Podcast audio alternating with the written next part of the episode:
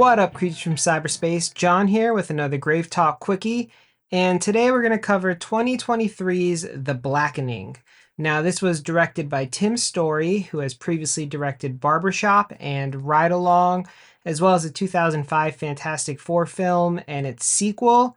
So, some of those movies are better than others, uh, so, you know, make of that what you will. And it stars Grace Byers as Allison, Jermaine Fowler as Clifton, Melvin Gregg as King, X Mayo as Shanika, Dwayne Perkins as Dwayne, Antoinette Robertson as Lisa, and Sinqua Walls as Nnamdi. This film follows a group of friends who are getting together for the first time since college. And this is like their big get together where all of them get to uh, meet and hang out for the first time in years and they end up in this cabin though calling it a cabin is a bit of an understatement. This is much more like a mansion in the woods and a killer is out to get them and makes them play this racist game called the blackening which is basically like a black trivia game with a sambo face in the middle and they have to survive the night essentially and answer all these questions right in this trivia game game or they're going to die.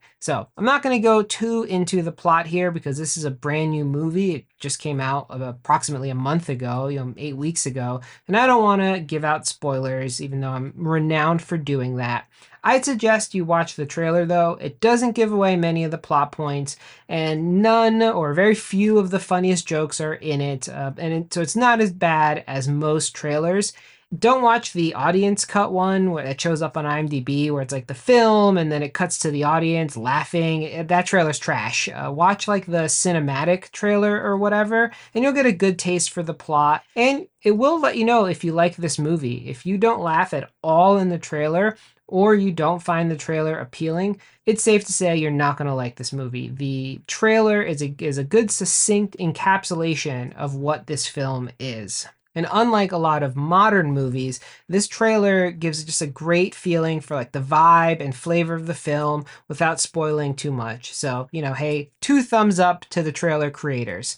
Now, personally, I really liked this movie. Uh, it was very funny, it was very impressive, and I especially want to call out Grace Byers, like I said, who plays Allison. I mean, she just does an incredible job, just a, an incredible comedic actress. And X Mayo, who plays Shanika, also hilarious, laughed at every scene that she was in. And Dwayne Perkins, also excellent. I mean, I guess at this rate, I could just call out every actor. Uh, so, yeah, I, I listed three of the top six people because they all do a great job. It's really impressive what they're able to pull out of the material that they are given for this film. Another thing that I really enjoyed was the soundtrack. Uh, it slaps, as you can imagine, for a movie like this. It's a really, really good soundtrack. Uh, any movie that puts Nas on its soundtrack gets a thumbs up for me. Uh, so this movie passes the Nas test and uh, certified slap by the Grave Talk podcast. Well, at least by me.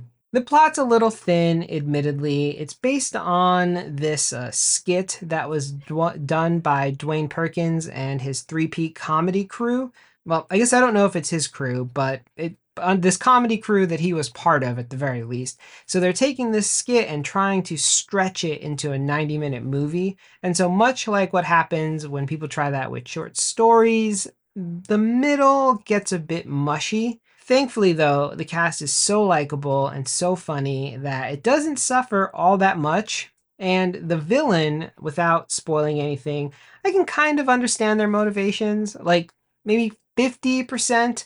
So when more people have seen this movie, maybe on the main podcast, we could talk about it. But I, I kind of get where they're coming from. Just a itsy bitsy little bit, uh, you know, I, I kind of feel for them, which always makes a compelling villain in films. Though I'm definitely stretching by calling this particular villain compelling, if I'm if I'm being honest, but you know, at least I a little bit get where they're coming from. I do love the mask that the killer wears. That was an interesting take, and uh, they did a, a real tremendous job with that mask. Very scary, very impressive. Definitely better than a fisherman outfit. You know, I'm looking at you. I know what you did last summer. As for what I didn't like, it's pretty pretty small. Uh, I didn't like the Clifton character played by Jermaine Fowler.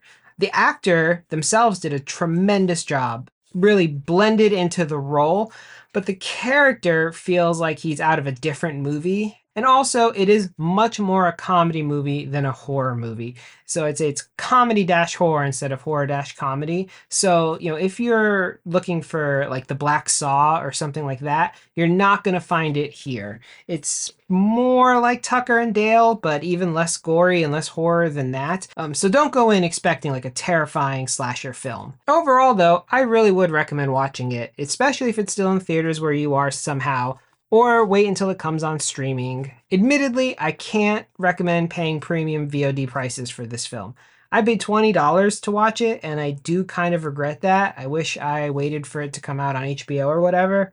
But, you know, I also feel like I supported black cinema. But honestly, it's not worth $20. So for me, I would say wait till it comes out on streaming and give it a watch. You'll get a really good laugh out of it, especially if you like movies like Friday and Barbershop. But I'd love to know what you think. Did you see The Blackening? Let us know on our website, our TikTok, our Discord server, our threads, by carrier pigeon, Morse code. If there's some way to communicate with us, we've got it. So let us know, and uh, you know I'm excited to hear your thoughts. And until next time.